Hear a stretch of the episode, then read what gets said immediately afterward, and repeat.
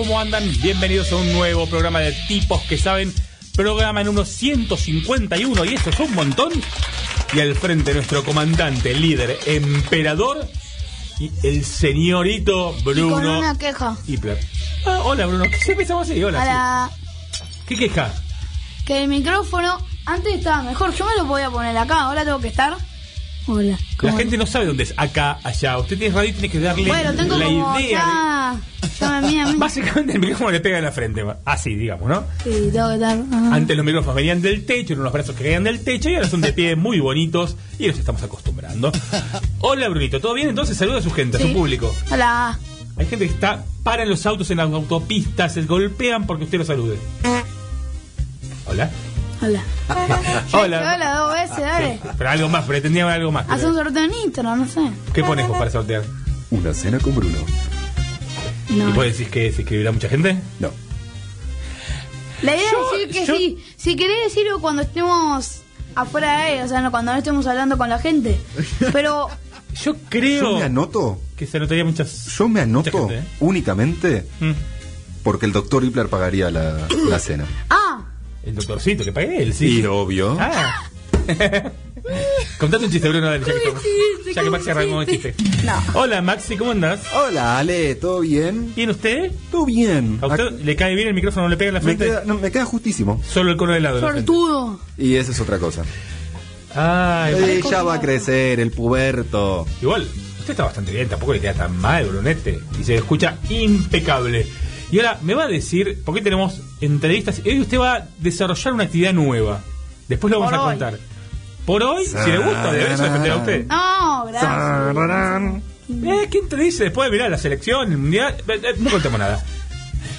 ¿Y qué- ¿Por qué no? Soñar, flaco. Dígame, No, eh, entonces, hoy tenemos entrevistas interesantes y Brunito que nos va a decir las vías de comunicación de este programa. Instagram tipos que saben, TikTok Bruno y Susales, Spotify tipos que saben, Twitter tipos que saben, Facebook.com barra tipos que saben, el teléfono fijo 4732-1122, el WhatsApp 1538-053020, el email tipos que saben ok arroba gmail.com, la página web www.fm913.info.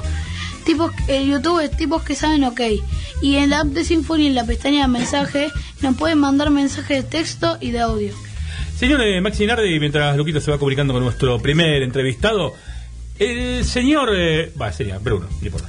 Eh, Bruno me hizo dos propuestas esta semana con respecto a las redes sociales que las vamos a debatir. Esto es producción en vivo. Siempre Nunca se ha visto en la radio argentina. No, para nada. Una es renombrar nuestro TikTok a arroba tipos que saben. Me encantó y empezar a darle pelota también porque está más abandonado ahí- que calzón sucio. Exactamente. Pero por ahí, digo, haciendo cosas de nosotros, no actuación, vamos a buscar la vuelta. Y la segunda, Bruno quiere abrir el canal de tipos que saben de Twitch.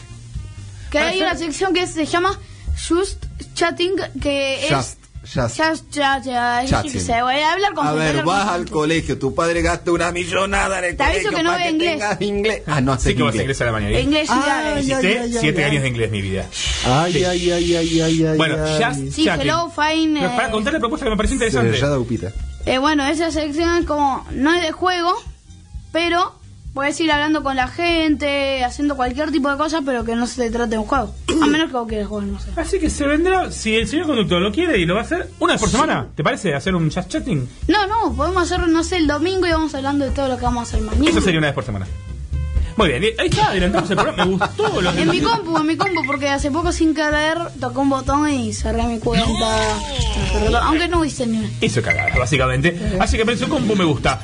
Y tenemos en línea una persona con la que venía chateando hace varias semanas o varios meses y me decía con total buena onda y veníamos hablando y decía que estaba en terreno, no nos va a explicar qué es estar en terreno.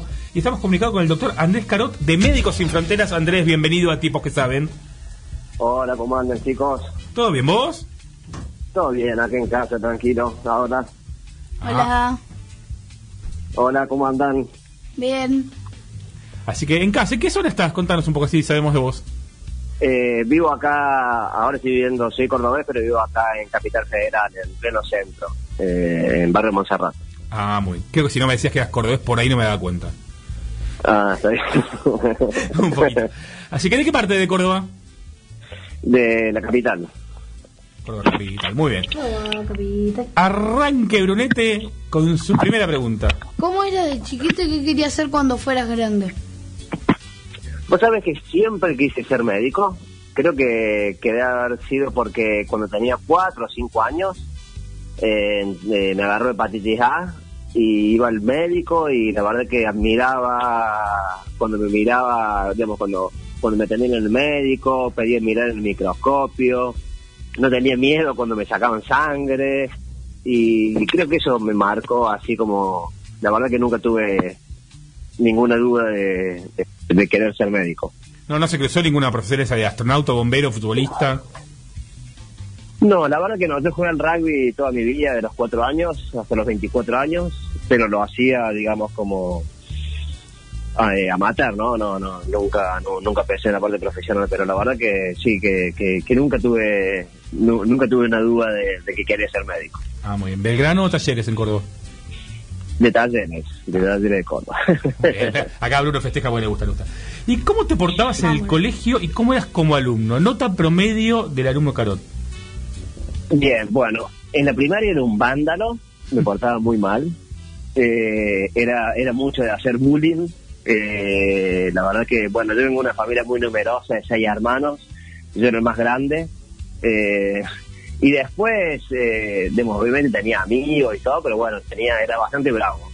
Y después cuando empecé el colegio secundario, ahí como que, mm, como que ya ahí me, me enderecé, digamos. En, en, mi casa siempre había una regla que era ser buen estudiante. O sea que siempre me fue bien en el colegio, en la primaria, en la secundaria, en la universidad también. Y, pero bueno, cuando era chico, la verdad, hasta, sí, hasta que tenía 11 años, 12 años que entré en la secundaria, era, eh, era bastante travieso.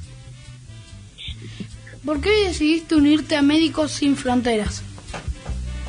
Mira, a Médicos Sin Fronteras, yo, bueno, cuando estaba en, en, la universidad, cuando estaba estudiando medicina, empecé a colaborar con una, una, ONG local de Córdoba que se llama, que se llama La Lucierna, que sigue existiendo, que es una ONG que lo que hace es se encarga de producir una revista cultural que es vendida por los chicos de la calle, ¿no? Chicos limpios. Entonces, yo estaba colaborando en esa ONG, más que todo compaginando revistas a mano, era lo que más hacía, armar el botiquín, cosas, digamos, como cualquier voluntario en una, en una ONG local. Y bueno, estuve como unos cuatro años ahí, tres, cuatro años, y bueno, fue un trabajo que me, me, me gustó un montón. Ahí como, como, como que le digo yo, como que me picó el bichito, como que, que, que ver también otra realidad de otras personas y, y colaborar en- para que para que estas personas tengan un mejor estilo de vida, poniendo mi granito de arena, que era eh, básicamente compaginar revistas, la verdad que, que me hizo sentir muy bien, pero bueno, después también tuve que dejar de trabajar ahí porque por la facultad y después cuando estuve en, cuando estaba en el, estaba, eh, después que terminé la universidad me puse a hacer cirugía general, cuando estaba en mi formación, eh, cuando estaba en segundo año, escuché la charla de Médicos Sin Fronteras y bueno, y ahí como que dije, bueno, quiero hacer eso. Y, bueno, y ahí fue cuando apliqué la organización y después de un largo, de un largo proceso de reclutamiento, eh, eh, después ya eh, terminé, la, eh, terminé de, hacer cirugía general y ya entré en la organización y, hasta el día de hoy ya sigo trabajando. Esto fue hace, desde mi primera emisión, 12 años más o menos. Y contale a los chicos, dijiste, quiero hacer eso, me tentó Médicos Sin Fronteras. ¿Qué es Médicos Sin Fronteras? Explícale a los chicos, ¿qué hacen? Médicos Sin Fronteras es una, es una organización, una asociación de personas eh, bastante grande que tiene muchos años, que nació a fines de los años, a, principios de los años 70. Básicamente, Médicos Sin Fronteras, para los que no conocen, nació, por ahí muchos no conocen Médicos Sin Fronteras, pero sí conocen la, la Cruz Roja Internacional, que fue creada, digamos, para, para, para defender el, el derecho internacional humanitario, es decir, que durante conflictos armados haya reglas, que los heridos, eh, no importa que sean, que, que sean combatientes o no, que tengan acceso a la, atención de la salud, como igual la población civil. Entonces este grupo de este grupo de, de médicos estaban trabajando con la Cruz Roja Internacional en Biafra, que es una región en, en Nigeria, y eh, por mandato de esta organización eh, estos médicos podían atender a las personas, pero tenían prohibido contar qué era lo que estaban pasando. digamos, como un, como un requisito de la organización, no podían contarle al mundo lo que estaba pasando y básicamente lo que estaba pasando era que el gobierno de Nigeria en ese momento estaba aislando a esta, comuni a esta comunidad que eran los Ibos y se estaban muriendo de hambre. Entonces, en esta época, fines esto fue a fines de los 60, en esa época también había un movimiento eh, eh, social muy grande en Europa, eh, con el tema de, los, de los médicos franceses y todo esto. Bueno, estos médicos frustrados por no por la impotencia de no poder contarle a, a la comunidad internacional qué era lo que realmente estaba pasando, era decir, cuál era la causa por lo cual los, la, la gente estaba muriendo de hambre. Eh, entonces lo que hicieron fueron rebelarse y, y se juntaron con un grupo de periodistas, hicieron una conferencia de prensa muy grande y contaron, y eso fue como el puntapié de Médicos Sin Fronteras, ¿no? Que, que, es básicamente asistir a las poblaciones que están en crisis, ya sea por conflictos armados, por guerras, por epidemias, por, desastres naturales, y al mismo tiempo eh, eh, denunciar la violación grave de los derechos humanos. ¿no? Esa es la otra parte de Médicos Sin Fronteras, no únicamente hacer asistencia médica, sino también denunciar las, los, las violaciones graves de los derechos humanos.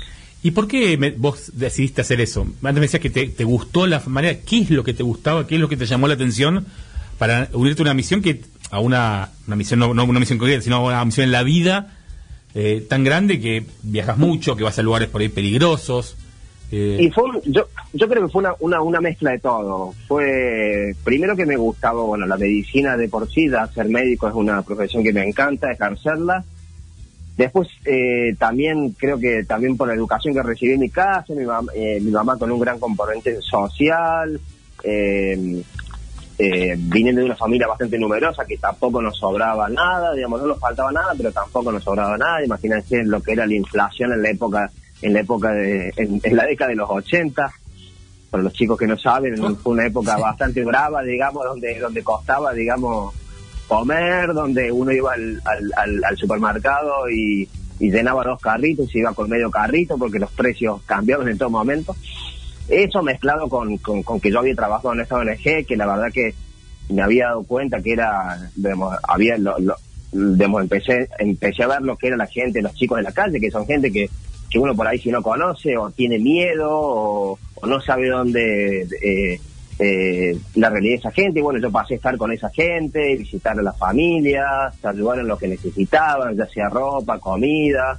En la ONG también había una maestra que daba apoyo escolar, entonces uno empieza a meterse en la vida de esas personas, entonces, entonces uno se pone a ver la realidad de estas personas que son gente que vive en el mismo ciudad donde vivía yo y que por solo hecho de, de no haber tenido la suerte que tuve yo de nacer en una familia que me pudo dar contención y que tuvo acceso a la educación y a buena alimentación y, y al ocio y al deporte, digamos, esta gente, digamos, no había tenido esa suerte que había tenido yo.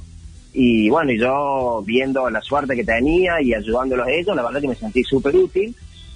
Y después cuando conocí esta charla que era un- de Médicos Sin Fronteras, o que era que era una, una médica que, que había sabido trabajar a, creo que en África, en ese momento, y, y vi, dije, uy, yo quiero ayudar a la gente que más lo necesita, porque generalmente Médicos Sin Fronteras nos ocupamos de poblaciones que están realmente donde hay crisis humanitarias, ¿no? Donde hay gente, hay grandes poblaciones de, de personas que, que están sufriendo una crisis muy eh, muy grave que están atentando su vida por X motivo, ¿no? Entonces yo decía, bueno, en ese momento decía, bueno, la verdad que por un lado ir y ayudar a la gente que más lo necesita, que yo ya había estado ayudando a gente que lo necesitaba y que me hacía sentir muy bien, y eso mezclado con ejercer mi, mi profesión y salir a conocer el mundo también, dije, bueno, era como todo un combo que, que, que me cerraba, ¿no? ¿Luli? Cualquier médico se puede unir a MSF. Sí, a MSF, que son las siglas con las que se conoce Médicos Sin Fronteras, Médecins Sans Frontières, que es en francés. Eh, hay requisitos básicos, hay una, hay una, eh, hay una página, bueno, hay muchas páginas web de Médicos Sin Fronteras. Una de las páginas de Argentina que es msf.org eh, Eh, ahí están, hay una parte que es trabajar con nosotros y, ahí están los perfiles, ¿no? Para trabajar con Médicos Sin Fronteras. Médicos Sin Fronteras uno puede trabajar o en la oficina, como por ejemplo hay una oficina acá en, en, en Buenos Aires, o en los centros operacionales, que la mayoría están en Europa, o trabajar en el terreno como estoy trabajando yo. Y ahí están todos los requisitos básicos de acuerdo a los perfiles de, de- de cada médico y en Médicos Sin Fronteras no trabajan únicamente médicos, Eso también es importante aclararlo a la gente, sino que trabajan que es una organización que está que, que, que, está formada por gente para que los médicos puedan hacer su trabajo, pero pues, imagínate, para que funcione un, un, hospital en el medio de la nada, donde no hay electricidad, donde no, donde no hay agua potable, y yo que soy médico cirujano y tengo que operar, tiene que haber gente especializada en agua y saneamiento, gente especializada en electricidad, gente que maneje los recursos humanos, que maneje el dinero, que maneje toda la logística. Uh -huh. O sea que, digamos, hay un gran equipo de personal medical y no medical que la organización emplea para, para trabajar en esos contextos, ¿no? Y Andrés, más allá de, de, las capacidades técnicas para cada una de las funciones, te hago la misma pregunta de Bruno, pero desde lo humano. ¿Cualquiera puede trabajar sí. en Médicos Sin Fronteras? Desde la experiencia, desde las cosas que ves. Obvio, ob, obviamente que Médicos Sin Fronteras, cuando uno hace reclutamiento, mi reclutamiento duró más o menos dos años porque yo apliqué cuando estaba en el segundo año de la residencia, así que tenía que terminar mi, mi, residencia de cirugía general y aparte tenía que tener un nivel de inglés más o menos bueno porque trabajo en, en tenía que trabajar en inglés o en francés en el terreno, ¿no? Y obviamente hay requisitos básicos, como por ejemplo que yo tenía que tener una residencia completa, tenía que tener eh, un manejo fluido del inglés, pero también hay características principales que son... Eh, sí, de, humano, ¿no? Que son de, de, exactamente, sub, subjetivas, que es tolerancia a la frustración, la flexibilidad, que, bueno, que son cosas que por ahí no, no, no, no son muy fáciles de medir, por eso los procesos de reclutamiento son por ahí son largos y por ahí también intervienen psicólogos para ver si realmente lo que lo que uno está buscando es realmente lo que el lugar de eh, el, el, el, si médico sin fronteras el lugar donde uno está buscando porque también uno a mí a, al mismo tiempo a mí me pasó lo mismo digamos yo si bien sabía lo que era lo que iba a trabajar y todo eh, trabajando en esas condiciones también en la primera vez entonces uno empieza a vivir cosas nuevas y son nuevas experiencias y uno bueno uno va uno va aprendiendo. Lo bueno es que digamos eh, uno no está solo es un equipo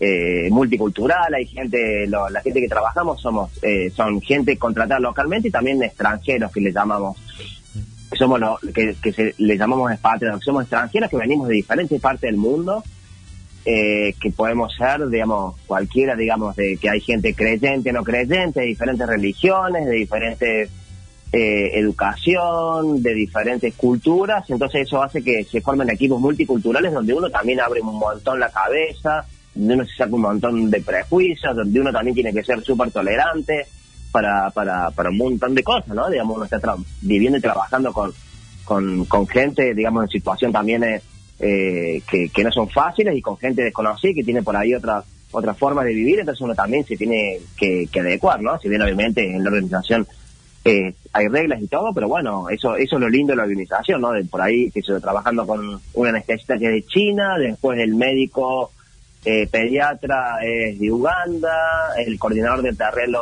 de terreno es sueco, o sea que eh, la verdad que es bastante interesante la dinámica humana, ¿no? Bien. ¿Qué te dijeron tus ¿Qué te dijeron tus amigos y tu familia cuando les dijiste que ibas a viajar a África? Mira, mi familia eh, siempre me apoyó, por suerte. Obviamente me imagino que mi papá y mi mamá, porque, bueno, lo he hablado con ellos al mismo tiempo, eh, eh, un poco de miedo tenían, pero bueno, mi mamá estudió Ciencias Políticas y Relaciones Internacionales, porque yo también, eh, cuando estudiaba en la universidad, ella también quería ser diplomática y ayudar y todo eso. Y bueno, lo, lo, lo que pasó fue que, que cuando ella se recibió estaba yo en la panza, no sé, segundo, y es como que como que resignó su, su desarrollo personal, profesional por tener una familia, ¿no? Y, y, y, bueno, entonces, desde el lado de mi, de mi familia, bueno, es como que, en cierta forma, es como que soy una extensión de mi vieja, lo que ella no pudo hacer o, o ideal, como que que yo lo agarré y lo seguí, ¿no? Y con respecto a mis amigos, también la gente que me conocía, que me conoce de siempre, digamos, sabían como si yo poner mi personalidad y, que era un trabajo que me que, que, que, que, era que era para mí, que eso que el otro, había mucha gente que por ahí no lo entendía, muchos médicos, iba a dejar eh, mi formación acá, y iba a ir a trabajar tan lejos, y pero bueno, después se dieron cuenta que iba un poco más allá de, eh, iba un poco más allá de, de, de lo que era la, la, la, el ejercicio de medicina específicamente y era más que todo un estilo de vida, ¿no? ¿Y cómo es el trabajo de campo en sí? ¿Dónde viven? Eh, ¿cómo, ¿Cómo es digamos, cómo es el equipo? ¿Hay, como decimos, ¿Hay que armar un hospital siempre o van a un hospital armado? Bueno, eh, es, es, es muy relativo y es muy diverso todo, ¿no? Imagínate que el, el foco de Médicos Sin Fronteras es ayudar una- a una población que está sufriendo una crisis determinada en un determinado momento, ¿no? Médicos Sin Fronteras, para, para explicar eso, quiero explicar antes que Médicos Sin Fronteras, dentro de la ayuda internacional humanitaria, hay organizaciones que son más de desarrollo, que son organizaciones que trabajan más a largo plazo, que, que generalmente eh, son organizaciones que trabajan con los ministerios de salud de los lugares locales a desarrollar programas médicos o a, a- o a- desarrollar la salud en ese sentido, ¿no? Médicos Sin Fronteras es una organización emergencista, digamos, son organizaciones que trabajamos en, en, en emergencia, somos como si fueran las ambulancias, ¿no? Del mundo, somos la, la guardia de un hospital, estamos más que todo en la emergencia, ¿no? Entonces, cuando hay una población en crisis, por ejemplo, hay un, hay un terremoto. Bueno, por ejemplo, cuando estuve en Haití, hubo un terremoto en Haití en el 2010 y bueno, y había muchísima gente enferma, digamos, con mucho, mucha gente víctima del terremoto y, y hacía falta gente que ayudara con organizaciones como Médicos Sin Fronteras. Entonces, Médicos Sin Fronteras abrió varios proyectos. En, algunos, en uno de los proyectos ayudaba en un hospital público, en otro proyecto abrió un hospital directamente de Médicos Sin Fronteras, con- se contrata gente localmente, viajamos gente externa y, y nosotros, bueno, lo- lo- la gente local vive en, su, en, en- el lugar donde viva y nosotros los extranjeros eh, alquilamos algún lugar para vivir, digamos, y- y- y nos organizamos para, para también tener una vida dentro de, todo este contexto más o menos rutinaria porque nosotros también tenemos que salir cada mañana al hospital a trabajar y tenemos que volver y tenemos que tener agua caliente en nuestras casas y, y, que alguien que cocine también porque volvemos tarde, entonces nos organizamos, ¿no? Pero sí, bueno, puede ser que eh, según el lugar del mundo donde estu- en donde estemos, hay lugares donde uno puede conseguir casas y alquilar casas, hay lugares donde son muy inhóspitos, donde uno eh, eh, va a dormir en una carpa. Yo generalmente, al ser cirujano, generalmente tengo que trabajar en una estructura donde donde hay una, una complejidad más o menos básica, donde se puede donde puede haber un quirófano, donde puede haber una sala de esterilización, digamos, más un hospital, entonces son lugares un poco más estables, eh, estables en el sentido de, de- de- de que hay de, que hay un poco más de, infraestru- de infraestructura, entonces no he tenido que dormir en carpa, ¿no? Por suerte he dormido, digamos, en casa, pero pero pero sí, sí, nos adecuamos de- realmente con los recursos que hay locales y nos adecuamos, digamos, se usa lo que se puede usar a nivel local y nosotros complementamos para para que esas personas afectadas tengan atención médica de emergencia, ¿no? Bien. Bruni, ¿Qué historias nos podés contar de tus viajes? ¿Te afecta mucho las cosas que ves cuando viajas? Y mira, bueno, historias un montón. Con respecto a las cosas al principio, sí, al principio, al principio sí me afectó. Eh, al principio me afectó porque uno, yo salí, mi primera vez que me fui fue a Nigeria, fue la primera vez que me fui a África y yo salí de la casa de mi papá y de mi mamá, digamos, yo no era que venía trabajando o en África o era una persona sumamente independiente, que no vivía solo, yo salí desde, desde la casa de mi papá y mi mamá a, idealmente salvar el mundo y caí en África donde me, me encontré con mis limitaciones, como, como por ejemplo que a pesar de que había estudiado inglés muy bien, mi nivel no era no era no era el que yo quería, eh, donde donde a, África fui a trabajar directamente a Nigeria en una campaña de vacunación entonces había otros problemas también que había que arreglar y yo tenía que enfocarme únicamente en, en, en, en, en, en- en- en la capacitación de gente en cuanto a la meningitis en esta epidemia. O sea que, digamos, por ahí uno también en el terreno es como que uno se va encontrando y también trabajar en un, en, en un grupo multicultural, cuando uno viene de una sola cultura y no conoce otras culturas, también eh, es muy interesante, pero al mismo tiempo también es difícil hasta, hasta que uno lo entiende. Eh, eso por ahí, entonces uno, yo cuando estaba en Nigeria veía muchas meningitis, veía la verdad que bastante gente morir, entonces uno, después cuando volví acá, eh, qué sé yo, mi, uno de mis mejores amigos, uno de los principales problemas era que no podía cambiar el auto, entonces a mí me frustraba eso, ¿no? De, de que uno por ahí estaba afrontando como cosas bastante graves, veía cosas eh, tan graves y, esa cosa grave que había yo en comparación con, con, con, la dificultad grave que tenía mi amigo era muy diferente, entonces al principio uno como que me chocaba, ¿no? Después entendí con, con, con a medida que, que van pasando las misiones que, que cada ser humano, digamos, el, el, el, problema que tiene, que, no, que primero que no podemos, eh, digamos, yo no le puedo decir a mi amigo que su problema no es grande porque quizás era el problema más grande que tiene en ese momento, ¿no? Entonces uno empieza también a entender que, que cada persona es es uno y con las realidades que vive alrededor, ¿no? Yo no, no por ahí, eh, yo no puedo sensibilizar a alguien más allá de contarle y contarle historias, todo, pero no, no,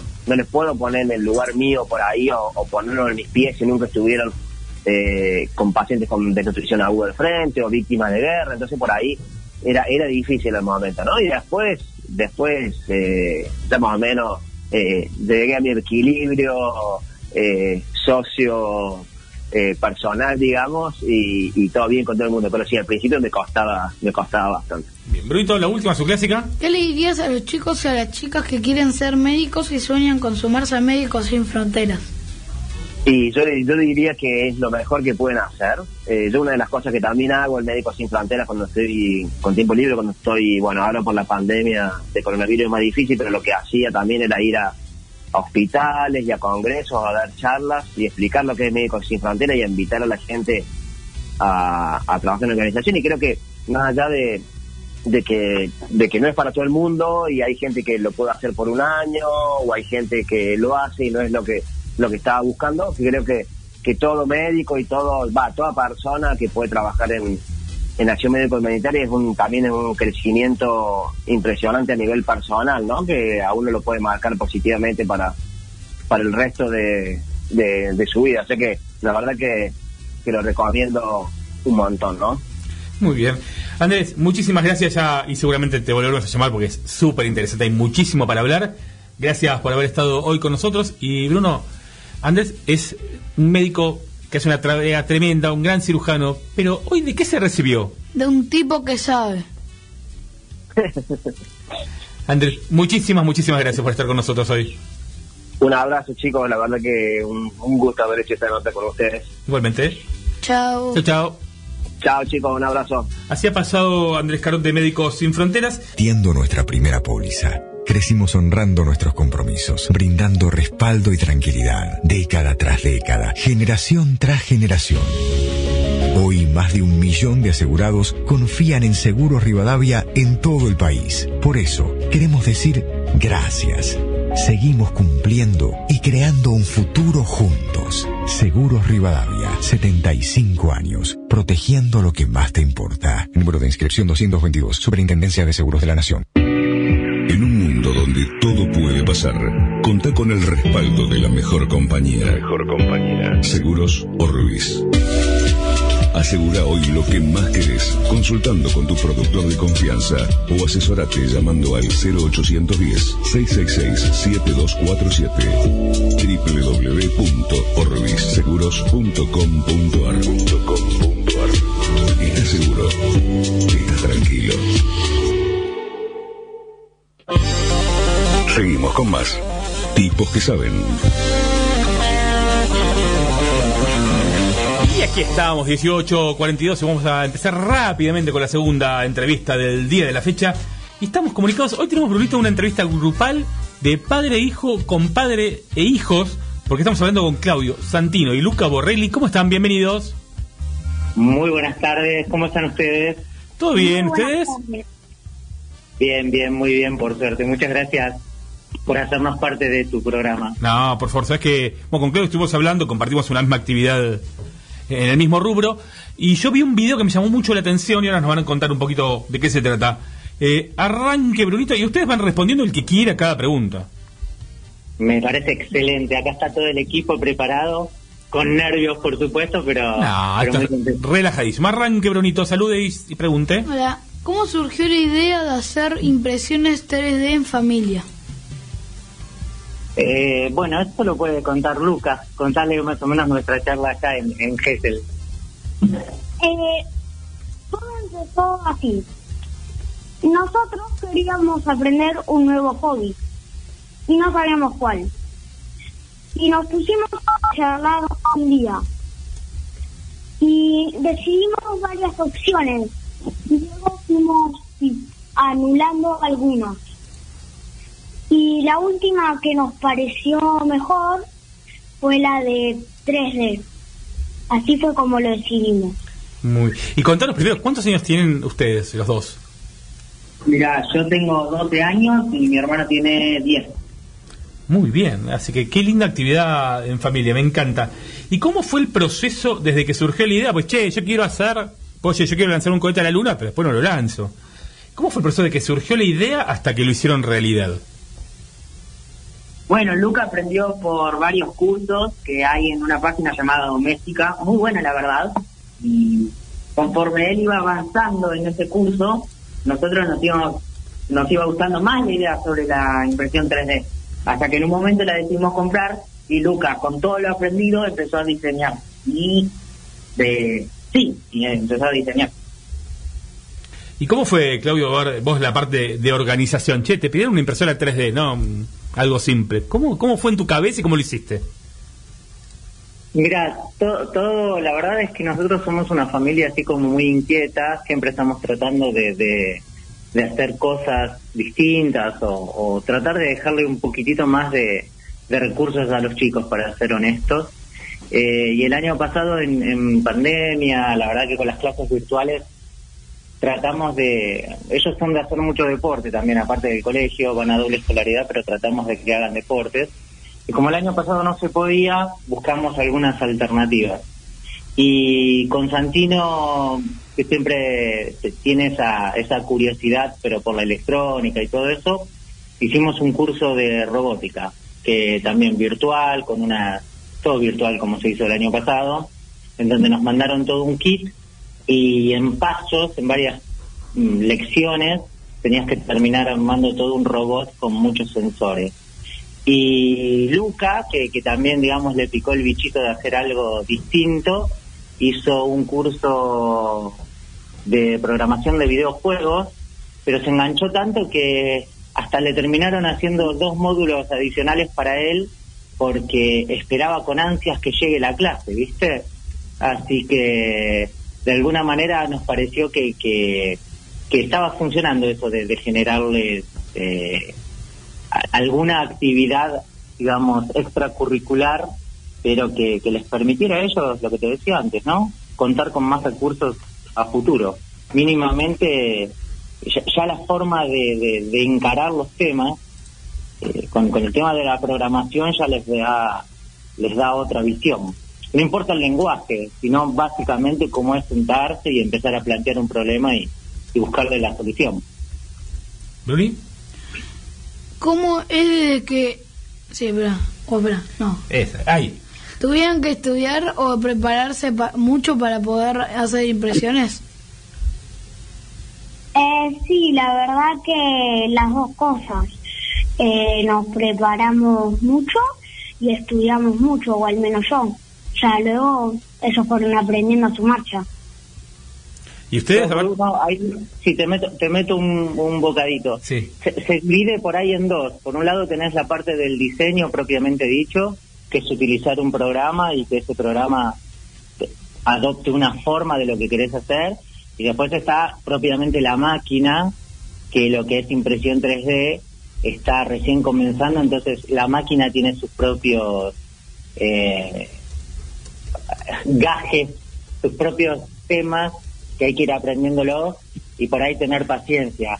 está en el inicio, o sea, hay, hay veces que lo mandás y se traba la máquina y la verdad que la tenés que desarmar. Entonces, eh, es, es tener paciencia, pero cuando termina saliendo el producto, la verdad que, que ¿cómo es? Muy bueno. Porque podés tocar eso que dibujaste, ¿viste?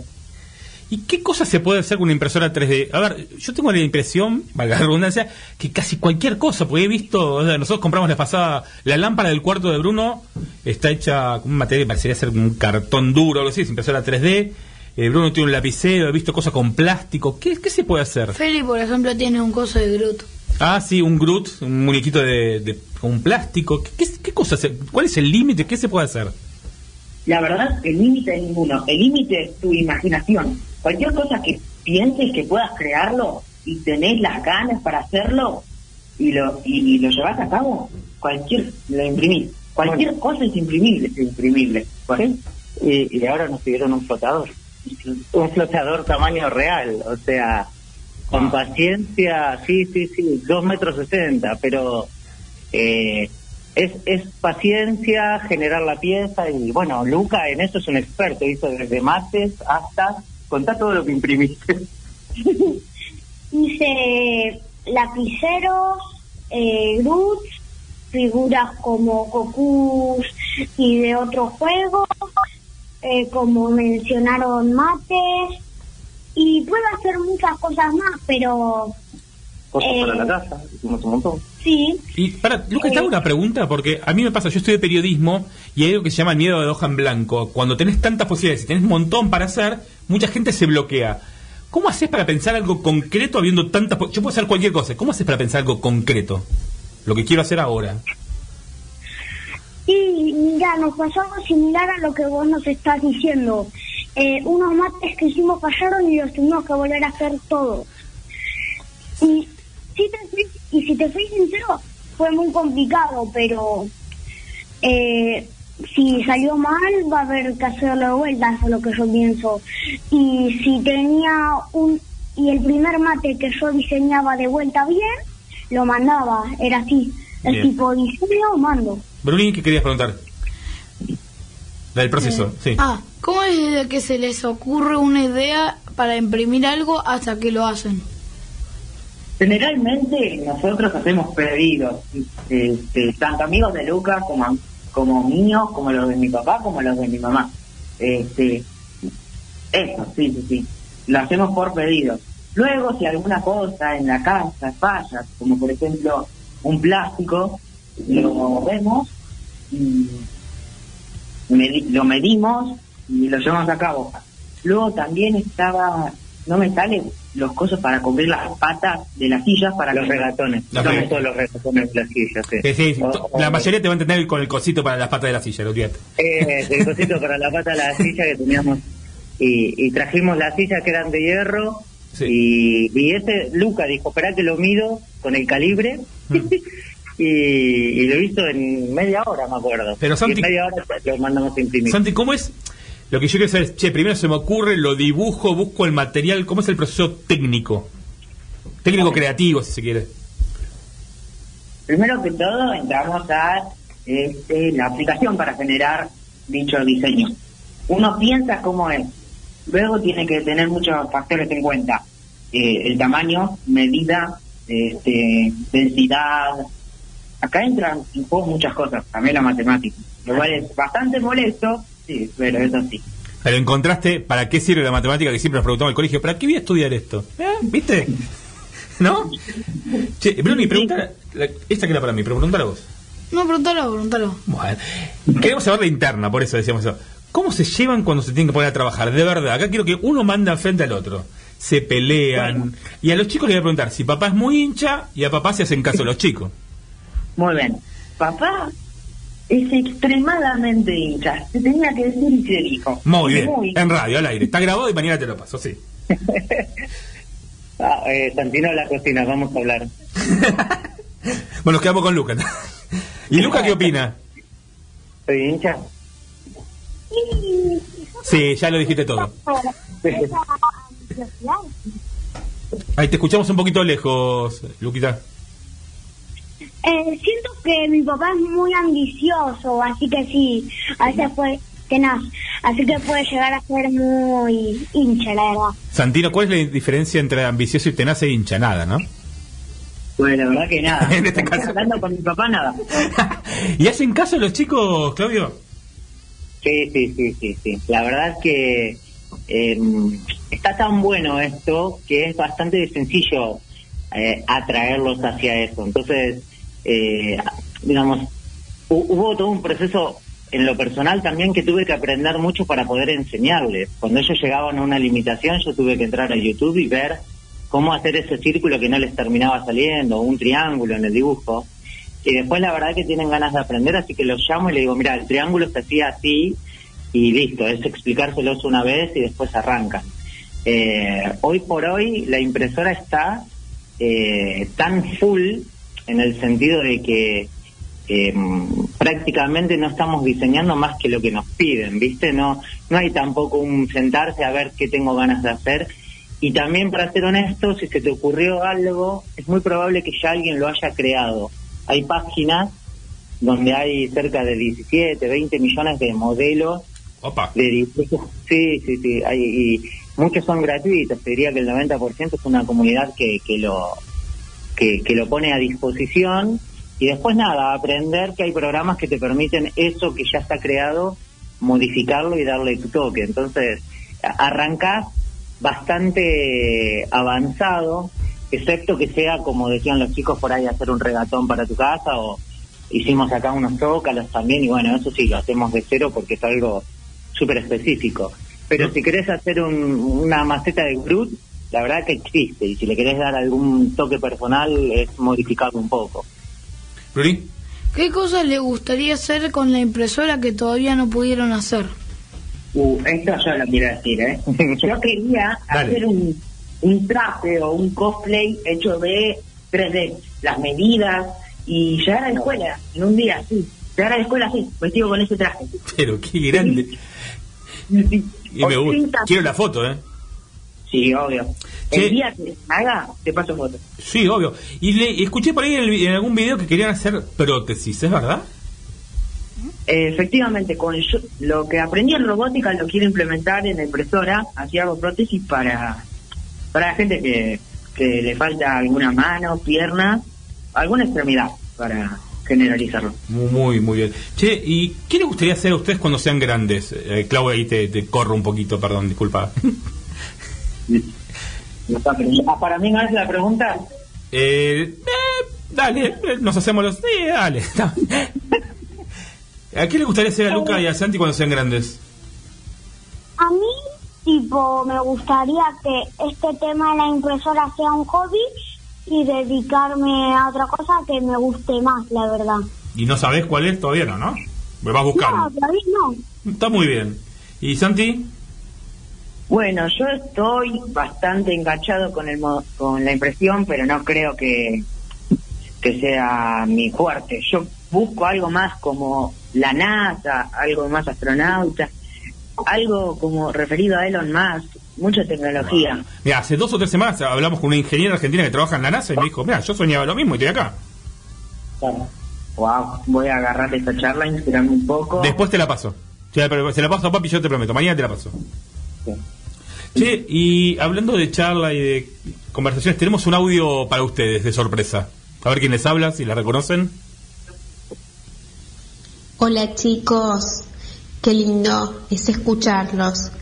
Ustedes saben, y se los digo a cada momento, que estoy sumamente orgullosa de ustedes dos. Del entusiasmo que tienen para aprender, eso me llena de alegría. Les pido que sigan intentando, que sean perseverantes y disfruten de cada cosa que hagan. Mamá, papá, siempre van a estar con ustedes en cada proyecto que encaren. Son lindas, lindas, lindísimas personas. Los amo con todo mi corazón. ¿Quién hablaba, muchachos? Esa fue mi mamá la que mandó este audio. Muy bien, ¿y qué le decimos a mami? Wow. Me gusta que tengan tanta fe en mí, ¿eh? Me siento, me siento especial. Y muy bien, muy, muy, muy gracias a mami. Brunito, dale, que estamos contra el pip de las 7. ¿Qué le dicen sus amigos de lo que hacen? ¿Les piden muchas cosas? Eh, a ver, a mí en lo especial, no, pero me gusta regalar y esa, cuando regalo sí me pueden pedir una cosa que otra. Muy bien, ¿y a Santi?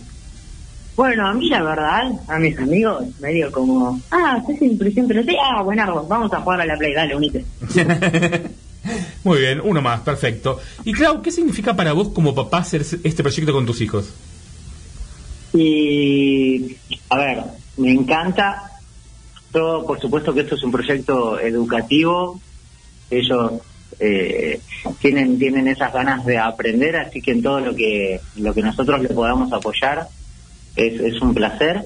Y además nos permitió vincularnos desde otro lado, ¿no? O sea, uno los trata desde, desde otro lugar, ¿no? Y creo lo que te decía al principio, que le estamos dejando recursos eh, de una manera divertida les dejas recursos, otra forma de pensar, encontrarse con, con, con la dificultad de los tiempos de entrega, de saber esa responsabilidad.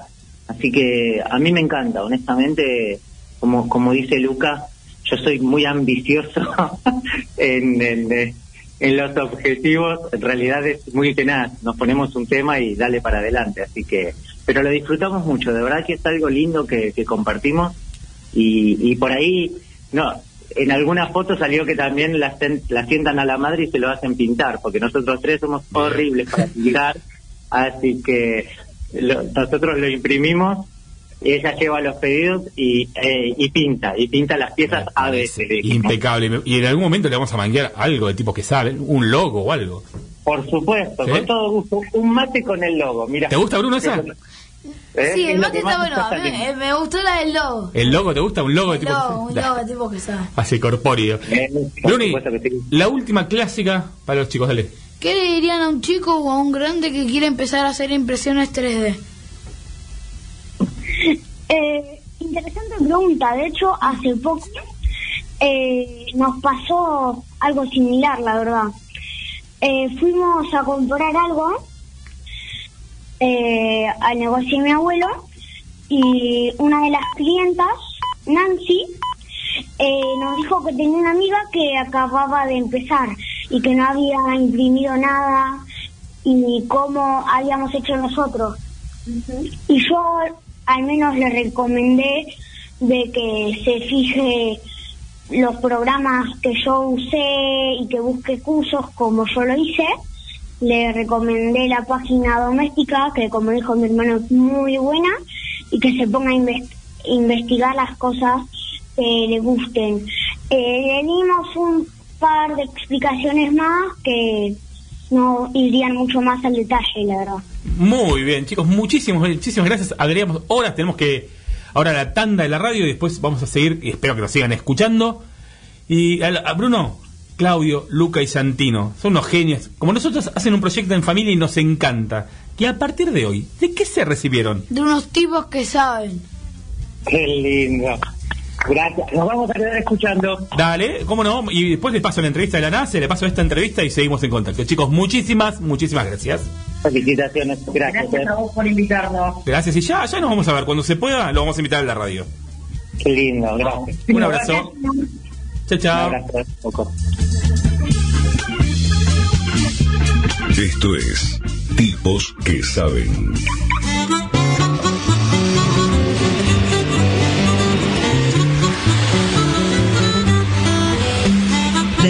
Al norte, Te recibimos con música y palabras. noticias. Radio en vivo.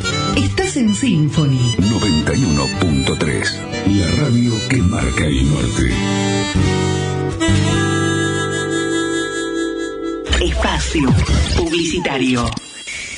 En Vicente López seguimos trabajando para estar cada día más seguros. Por eso, seguimos invirtiendo en tecnología al servicio de la seguridad, sumando nuevas cámaras, renovando los chalecos de nuestras fuerzas, invirtiendo en cámaras portables y en más puntos seguros. Vivamos Vicente López.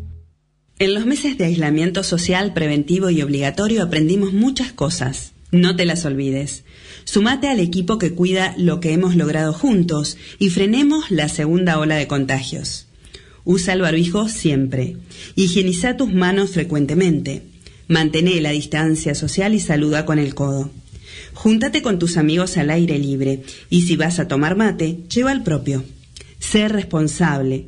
Si no lo haces por vos, hacelo por tu familia y personas de riesgo con las que convivís y visitas. Hacelo por vos, por los tuyos y por todos. No retrocedamos ni un solo paso. De vos depende. El futuro está en todos. Tigre, municipio. Súmate al placer de viajar con Ruta Atlántica. Compra tu pasaje online en www.rutaatlántica.com. Salidas desde Márquez y Centenario, Hipódromo de San Isidro. Viajamos a toda la costa atlántica y el norte del país. Ruta Atlántica. Sumate al placer de viajar. Volver a estar en familia. Volver a abrazar a mi mamá. Volver a trabajar más tranquilo. Poder visitar a mis nietos. Simplemente disfrutar la vida. Plan de vacunación Buenos Aires Vacunate. Más cerca de lo que queremos volver a disfrutar. Gobierno de la provincia de Buenos Aires. Señores pasajeros, les informamos que hemos aterrizado en Provincia Seguros. Aterriza vos también en Provincia Seguros y viaja. Asegura tu auto y hogar y suma hasta 10.000 millas a Aerolíneas Plus para volar a donde quieras. Provincia Seguros, una empresa del Grupo Provincia. Promoción válida para nuevas pólizas de hogar y autos 0 kilómetros y hasta 4 años de antigüedad emitidas por Provincia Seguros S.A. Carlos Pellegrini 71 K 30 52 75 08 16 5 Consultar las bases, condiciones y límites de suscripción en provinciaseguros.com.ar Superintendencia de Seguros de la Nación para consultas y reclamos llama al 0800 argentina.gov.ar barra SSN número de inscripción 499. ¿No conoces Docks del Puerto? ¿No conoces Docks del Puerto? Es un nuevo centro comercial a cielo abierto exclusivo de Tigre. Además de tener 200 locales comerciales, juegos y gastronomía, ofrece actividades para toda la familia. Vení a disfrutar. Docks del Puerto está de miércoles a domingos en Pedro Guareschi 22, frente al puerto de frutos. Para más información, ingresa en docksdelpuerto.com. Vení a conocerlo. Usar barbijo hace que otros se pongan barbijo, y esos que se ponen barbijo le dicen a los que no tienen puesto el barbijo que se pongan barbijo. Y cada vez hay más gente circulando con barbijo, y el que se olvidó el barbijo vuelve a buscar el barbijo, y sale a la calle con su barbijo, que hace que otros se pongan el barbijo. Súmate al rebrote de barbijos. Contagia responsabilidad. San Isidro, municipio. Ahora tenés la obligación de incorporar la terminal POS a tu comercio. Si estás inscrito en IVA, todos los gastos que te genere su uso los deducís de ganancias. Las formas de cobrar cambian. Acepta débito. Es tu obligación. AFIP, el valor de cumplir. Únicos consultorios de medicina del estrés en zona norte. El estrés es la pandemia del siglo XXI. Los síntomas más frecuentes son ansiedad, ataques de pánico, angustia, depresión, insomnio, adicciones, obesidad, dolores crónicos reumáticos, artritis, artrosis y fibromialgia. Esto varía de una persona a otra. ¿Qué es el Es cuando las exigencias de la vida se vuelven demasiado grandes para hacerle frente. Consultorios médicos de medicina del estrés en zona norte, en San Isidro, Martínez, Nordelta y Vicente López. Informes y turnos al 4795-5580, de lunes a viernes de 8 a 13 horas. 4795-5580. Autodirigido para el control del estrés. Fin. Espacio publicitario. Compartimos. Conectamos. Difundimos. SoundCloud. Internet. Redes sociales. Para el mundo. 91.3. Symphony. Vos podés ser parte. Arroba FM Sinfo. FM 913.com.ar Tipos que saben. Bruni, hacemos una nueva nota, ¿te parece? Dale. Tenemos una invitada de lujo, estamos comunicados con Elena Roger. Bienvenida, ¿cómo estás? Hola, ¿qué tal? Buenas tardes. ¿Todo bien vos? Muy bien, muy bien. Me alegro. Brunito, ¿todo tranquilo usted? Sí. Saluda y arranqué. Hola, ¿cómo te portabas de chiquita y cómo te iba en el colegio? Ay, yo me portaba, a ver, ¿cómo me portaba de chiquita? Bien, era muy tranquila, la verdad. Jugaba bastante sola porque mis hermanos eran un poco más grandes que yo y a lo mejor ya tenían otras responsabilidades. Ocho años me llevaba mi hermano mayor y cinco años mi hermana mayor. Eh, me portaba bien en la escuela, te digo igual, en el secundario no estudié mucho, Mm. era medio, medio va- vagoneta, Eh, me gustaba mucho la matemática me, me gustaba hacer mucho los ejercicios de, la de matemática, pero después me, me costaba estudiar y tenía la cabeza mucho en la música y me gustaba mucho bailar. Así que los primeros tres años de secundario fueron bastante bien, pero los últimos dos, aunque de alguna manera zafaba y, y- y iba como ahí a la, a la nota ahí al límite para poder pasar la, la, la materia, eh, pensaba mucho en bailar. Me sentía que me perdía el tiempo en el secundario. Decía, ay, ¿qué estoy haciendo acá? Yo lo único que quiero hacer es estar bailando, pero pero bailando profesionalmente, no bailando en mi casa con un disco, bailando desde de la práctica, ¿no? Así que eso así era yo de chiquita. ¿Y nota promedio de la alumna Roger? Sí, siete, seguro. Lo justo y necesario ahí para pasar bien. Claro, la justa, la justa como para, para pasar. Hasta cuatro, te digo. En algún momento Sí. era cuatro, ¿no? Se que con cuatro, sí. Bruni, ¿Eras de estar bailando todo el día?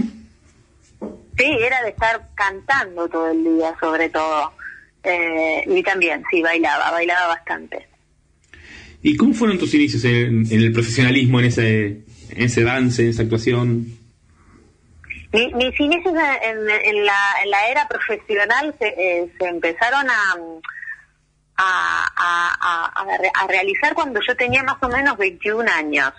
Eh, fui a dar una audición, yo, yo iba a dar audiciones, viste, como para ir a, para foguearme, para entender cómo era, para no ponerme tan nerviosa, etcétera. Y un día fui a dar una audición que era para Pepe Cibrián, que era una obra musical que se llamaba eh, eh, el, jorobado, el Jorobado de París 2, y que se iba a realizar en el Luna Park.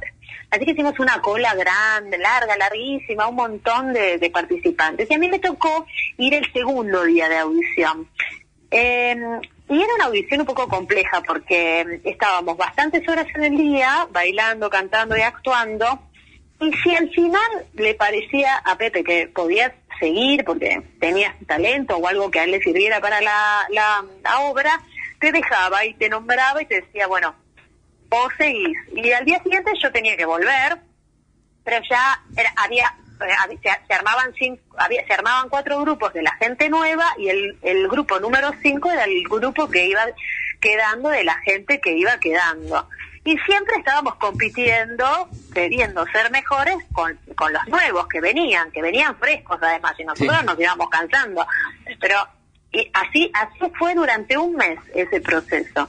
Y yo todos los días decía, ¿sabés que quedé, mamá? Mamá, ¿sabés que quedé otra vez?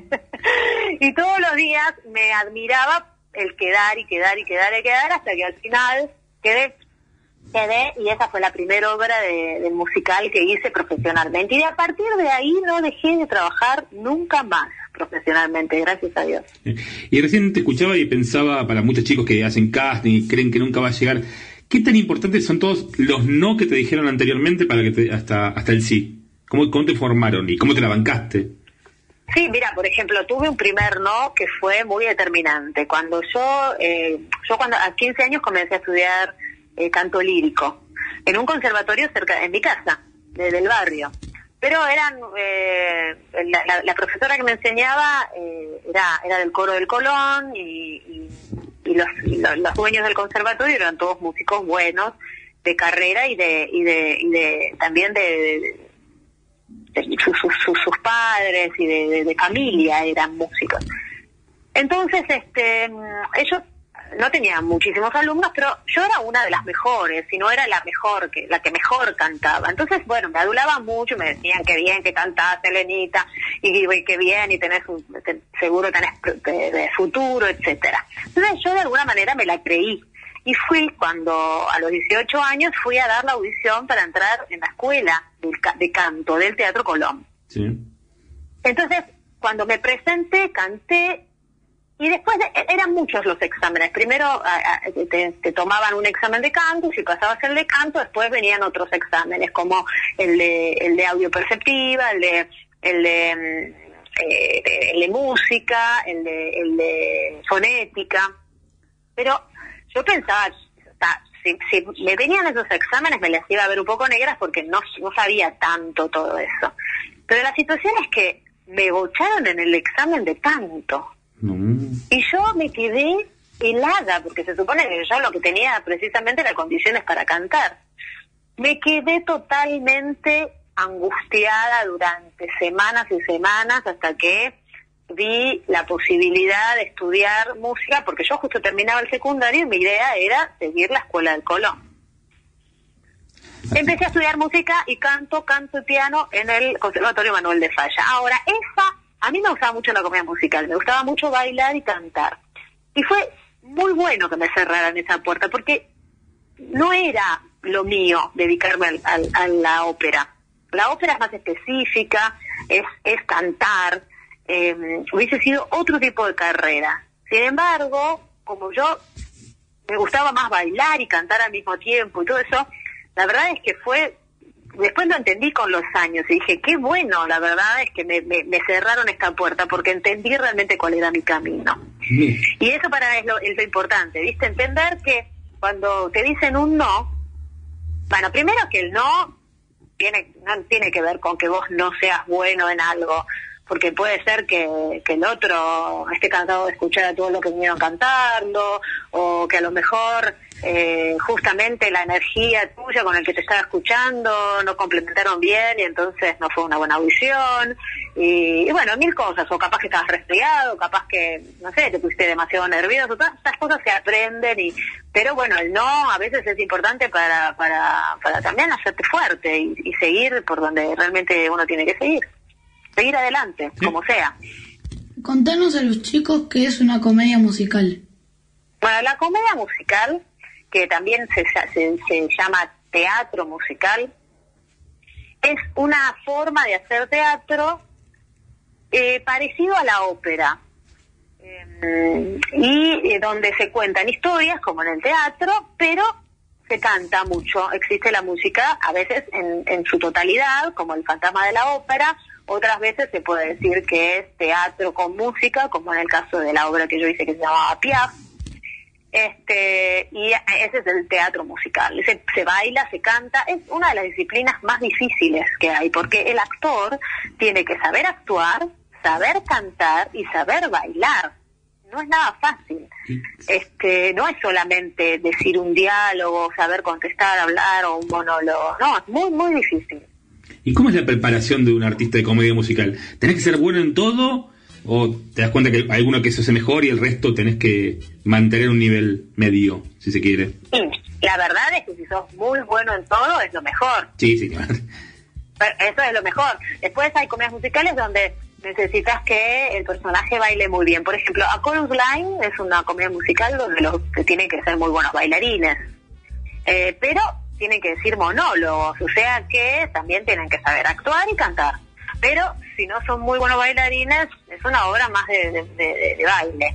Después, em, no sé, Los Miserables es una obra toda cantada. Si no cantas bien, no podés estar en esa obra. La, Mi Bella Dama es una obra que es más eh, actuada quizás, y, pero siempre se requiere que se, se cante bien y se baile bien, ¿no es cierto? Entonces yo siempre lo que recomiendo es que aquellos que les guste la comedia musical no se queden solo con una parte de la formación, que aparte ahora cada vez los artistas son más completos, hacen, bailan, pero hacen acrobacia y se saben subir y esto y lo otro, tienen un físico muy preparado para hacer un montón de cosas y también un registro y una voz eh, trabajada para poder abordar muchas de las canciones que existen en la comedia musical y de los estilos, porque tiene muchos estilos la comedia musical. ¿Quién te gusta hoy de los artistas nuevos, si se quiere, de comedia musical? Estoy mm, no muy ayornada con la comedia musical, hace mucho que no que no voy a ver, eh, pero bueno, a, mí me gusta mucho como es eh, Fernando Dente, eh, eh, Salles, eh, y, y bueno, Maris- eh, eh, Florotero, que creo igual que estoy un poquito eh, vieja con eso, porque seguramente hay ahora nuevos, más nuevos que eso, Sí, sí, que que no. esa generación. Por suerte van surgiendo. ¿Cómo? Por suerte, digo, van surgiendo nuevos. Claro, claro. ¿Bruni? ¿Cómo es para vos cantar las canciones de María Elena Walsh? ¿Nos podrás cantar un pedacito? Bueno, mira, las canciones de Elena Walsh yo las cantaba, las que son para cuando para nuestra niñez, eh, eran, eran este, las cantaban, las, las escuchaba todo el tiempo, todo el tiempo. Las que son para adultos ya no tanto. Este, mm, mira, por ejemplo, eh, Manuelita vivía en Guajo, pero un día se marchó, nadie supo bien por qué, a París ella se fue, un poquito caminando y otro poquitito a pie. Muy lindo. Mira, me hiciste viajar a las 1500 veces que leí El Reino del Revés, de chico. Hermoso. Y antes hablabas de Piaf. ¿Cómo fue la experiencia? Fue un boom, Piaf. ¿Cómo, cómo la viviste vos? Bueno, Piaf fue creo que la obra que más obtuvo de mí, donde más trabajé, eh, más em, más perfeccionista me puse em, en un momento donde ya había llegado a un nivel de mi carrera de trabajar en primera porque había, acababa de hacer Evita, seis funciones por semana durante un año, estaba full, mi, mi instrumento estaba eh, súper, súper afianzado y cuando empecé a hacer Piaf hice mucho mucha investigación sobre el personaje, vi muchos videos, la copié físicamente, la copié vocalmente y todo eso lo pude trasladar a la obra que había escrito Pam James, a quien conocí afortunadamente, que ya falleció, la, la- la autora de esta, de esta obra, y pude conocer todas estas canciones maravillosas que tienen una letra y una música que son alucinantes de, esta época de la canción francesa que, mm, que es muy fuerte y que contiene muchas historias y, muy muy muy bellas las canciones. Y la, vida de, de Piaf que fue una vida muy rica en experiencias eh, bastante dramática eh, y ese su, su su personaje es este, muy fuerte para interpretar y muy muy querible y mm, muy humano y, y uno la quiere mucho y con la música que ella cantaba también es muy especial ese personaje Te ha hecho ganar también algún, algún premio, ¿no, Piaf? Digo, mínimo. algún que otro premio me ha un, hecho un ganar montón. Por suerte, Bruni. ¿Qué le dirías a las chicas y a los chicos que quieren dedicarse a la música? a la música A la música, Bueno, comedia yo le- musical. A la, a- Sí, a todo, al arte, Al al arte. arte, al arte. Eh, bueno, eso es lo que me gusta. Que los chicos quieran, las chicas y las chicas quieran dedicarse al arte, no solamente a una parte del arte. Me gusta que una vez una, una persona me dijo, aquel que sabe hacer algo bien artísticamente, como por ejemplo cantar muy bien que llega al corazón de las personas, la verdad es que podría hacer cualquier tipo de arte que le iría bien, porque el artista está adentro, no es solamente sé tocar la guitarra o sé cantar nada más. Entonces lo lindo y lo interesante en esta época donde cada vez ampliamos más, el ser humano cada vez puede hacer más cosas, es estudiar, no, no hacer solo canto, estudiar música, tocar un instrumento, saber bailar, saber decir, saber eh, eh, hacer distintos tipos de danzas, saber pintar, saber de escenografía, saber de vestuario, saber de maquillaje, porque todo encierra también a una sola persona. Y cuanto más sepas, también más vas a después, en el futuro, cuando tengas que empezar a trabajar, vas a saber, eh, vas a tener muchas posibilidades. Y no solo vas a tener muchas posibilidades, sino que también vas a decir, ah, bueno, finalmente yo estudié todo esto, pero esto es lo que más me gusta hacer y eso te va a llevar la vida. Pero cuanto más preparados están y cuanto más estudian en el momento que tienen que estudiar. ¿Viste qué te pasa? No sé si a vos te pasó, eh, que mm, eh, cuando una vez que, que- que terminaste tu etapa de estudio, después es muy difícil volver a encarar un estudio porque vienen los hijos, porque vienen del trabajo. Entonces cuando los chicos y las chicas tienen ese momento donde sus padres los cuidan, donde tienen este no tienen que salir a trabajar, si son muy afortunados, este, ahí ese es el momento donde más tienen que estudiar y aprovechar. Impecable. Elena, muchísimas gracias por estar con nosotros. Hermoso el pedacito que nos cantaste. Nos encantó. Y Bruni, Elena Roger, tremenda artista con todas las letras. Y de hoy en adelante, ¿de qué se recibió? De una tipa que sabe. Elena, título oficial de Tipa que sabe el título de nuestro programa. Muchísimas gracias por estar con nosotros hoy. Muchísimas gracias, que tengan un hermoso día. Igualmente Buena vos. semana. Un beso. Chau, Hasta chau. luego. Chao. Chau. Tipos que saben. Y aquí estamos, volvemos con más tipos que saben. Y hoy un programa, una sección muy particular. Vamos a hacer deportes, pero están jugando en vivo la semifinal de la Copa de la Liga. Independiente y Colón. Eh, tenemos en línea ya a nuestro periodista invitado. Hola Brunito, ¿cómo estás? Hola Ale, hola Bruno. ¿Todo bien? Todo bien, genial. Es verdad que ahora, todavía de a poquito, vamos a charlar un poco y que van a. Bruno relata y Brunito comenta. ¿Ya puedo empezar? A ver, ¿qué, que arranque con algo, Bruno. Ya va con gol del Zabalero, gol del Pulga Rodríguez, gol de penal, mano clarísima, parecía de Romero el del 2014, el, el de Independiente. Y, ¿Cómo va el partido, Bruno? 1 a 0. Muy bien. y Y, casi penal para Independiente, mucha queja hubo recién. Mano sí hizo así, le dio acá en el brazo derecho, en todo. Ah, penal clarísimo del Chaco Incerroble. Se tiró como si fuera un arquero de volei, Brunito, ¿no? Un jugador de volei, digo. Sí. Eh, sí, la verdad, muy bien ejecutado el Pulga Rodrigo. Muy bien ejecutado. Sí, como recién escuchaba que el Pulgar Rodríguez tiró todos los últimos penales a la izquierda del arquero, Sosa se tiró para ahí, evidentemente lo había estudiado, pero el Pulgar Rodríguez había estudiado también a Sosa y, y la tiró para el otro lado. Arranca Bruno de acá. ¿Usted tiene las formaciones, Brunito? Va- van a decir una cada uno. ¿La Dale. Bruno dice Sí, tengo. Independiente y vos decís Colón, ¿te parece?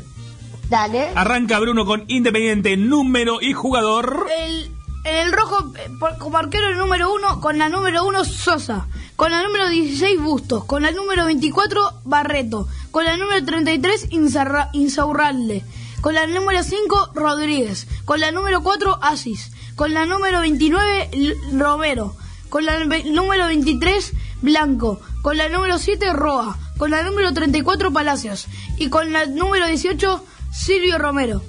Muy bien, aquí el equipo de el emperador Julio Falcioni. Brunito, ¿tenés la formación de Colón? Sí. Dale, número y jugador. Número 1, Burian. El número 4, Mura. El 33, Garcés. El 40, Delgado. El 3, Pioli. El 23, Bernardi. 29, Aliendro. El 14, Nértora. 11, Castro. 10, el Pulga Rodríguez, que hizo un gol recién. Y el 35, Faria. Muy bien, eh, ahí. ¿Cómo ves el partido, Bruno? ¿Cómo está, lo estás viendo hasta ahora? Eh, por ahora está peleado, o sea, va ganando Colón, pero por una situación en la que Independiente se descontroló y bueno, eh, Colón se ve que la aprovechó y bueno, fue gol para el Sábalo, pero yo lo veo peleado, la verdad. Le tiro la información que agradecemos mucho a Damián y a Alicia de, de Prensa de Colón, a la gente también, a Matías de, de Prensa Independiente. Dicen que Paolo Gols, jugador importante de Colón, que hoy no juega, está en el banco, pero que no está para jugar. Creo. ¿Sí? Y los cambios de, de Colón de hoy fue Mura que reemplazó a Mesa, Bernardi Bianchi, Farías y Wilson Morelo que venían jugando de titular. Eh, Golds ya estaba lesionado y No dijimos Garcés. en los bancos de suplentes. Ahora, ahora vamos a ir eh, en un ratito. Eh, Colón es un partido fundamental. ¿Para quién es más importante, Brunito? ¿Para Colón para Independiente este partido? ¿O para los dos? Eh, Para mí, para los dos. ¿Y Brunito? Y ahora yo voy a decir por qué, por qué. Para los dos, que, que juegue hoy en la. Pero para que juegue va a jugar contra la academia que le ganó la, la boca. Ahora, ahora me van a contar. ¿Quiere relatar un poquito, Bruno? Sí, ¿Le parece? Dale.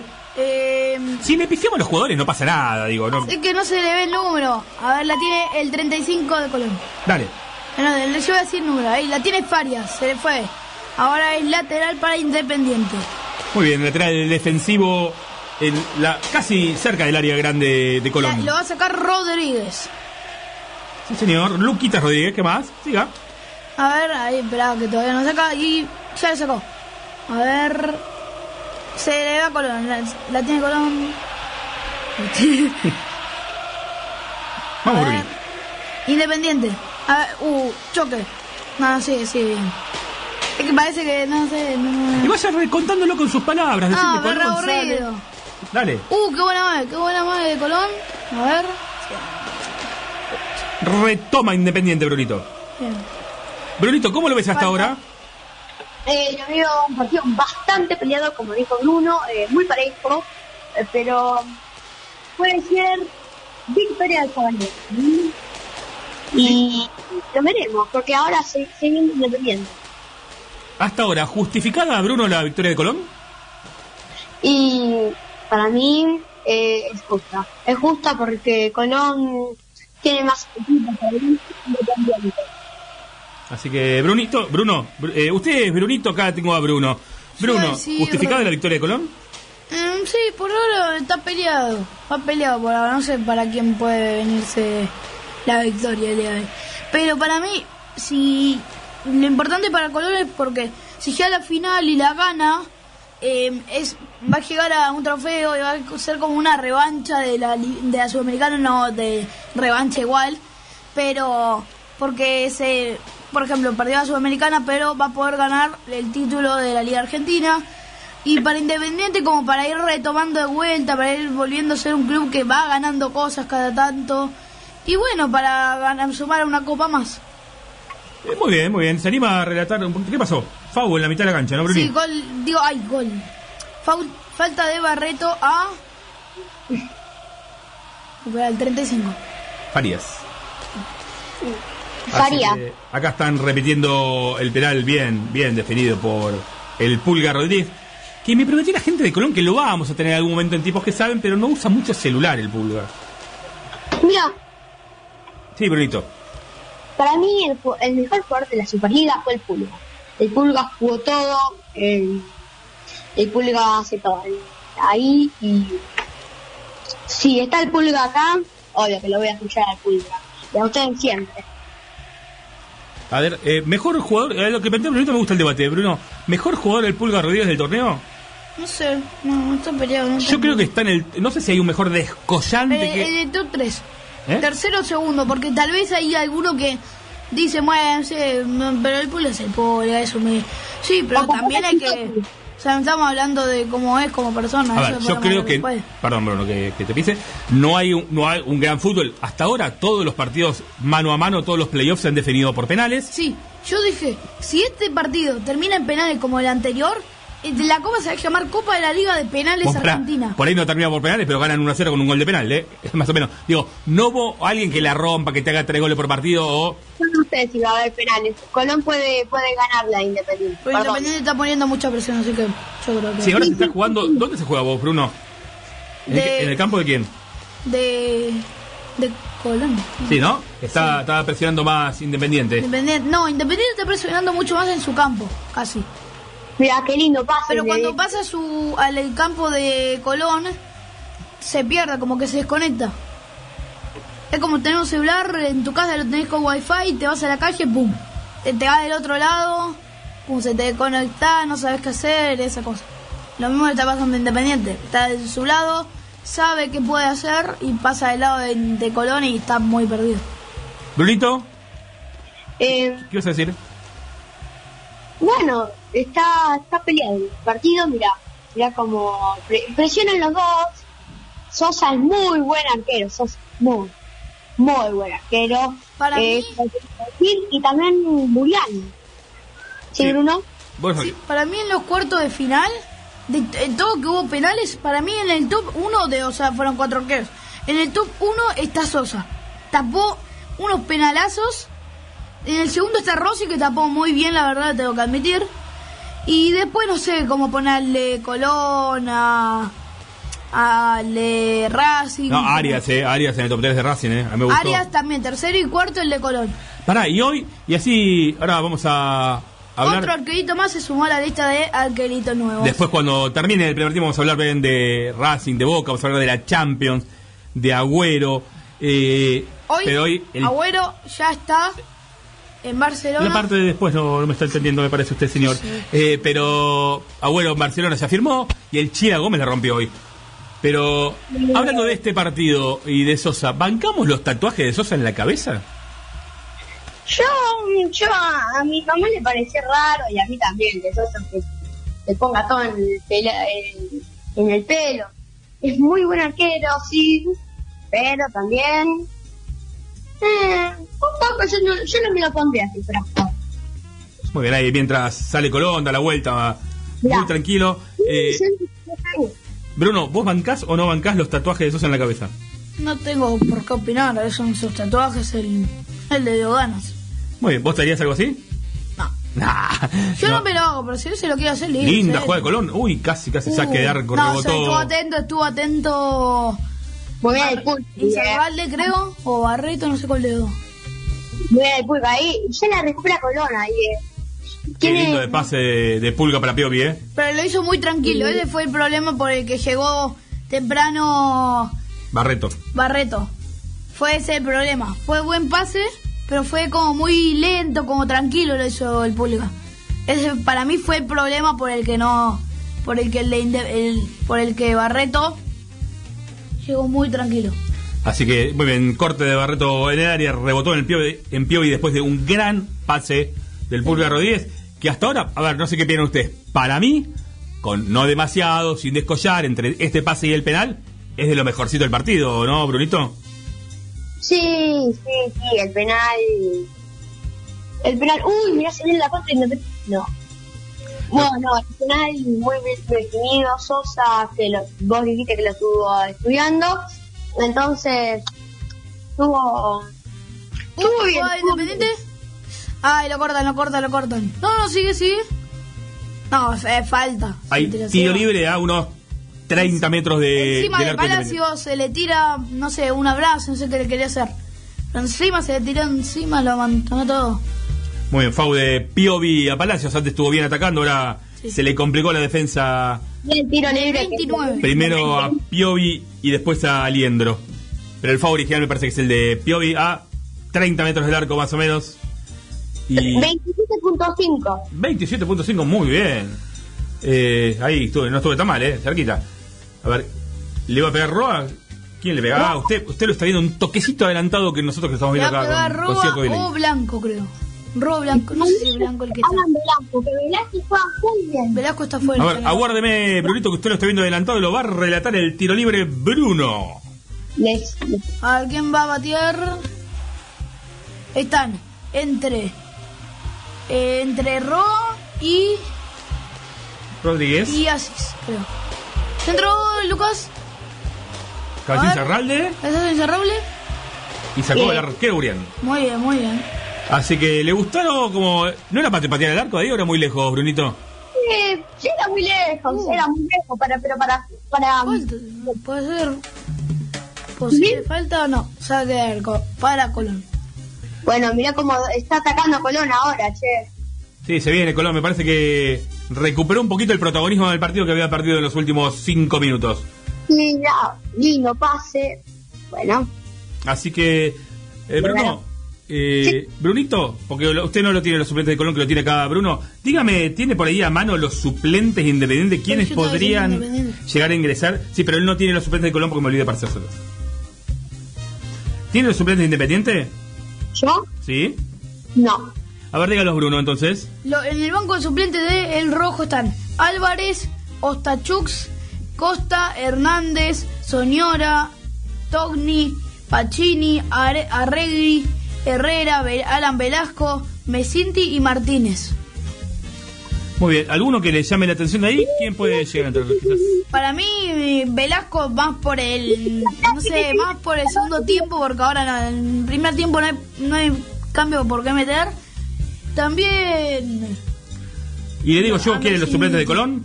dale. Moschón, eh, Espera que se viene Colón, espera que se viene Colón. ¿Sí, señor? Sosa, No. Sosa, la tiene Sosa. Lucas Acevedo, Cristian Ferreira, Ignacio Chico, que está amonestado.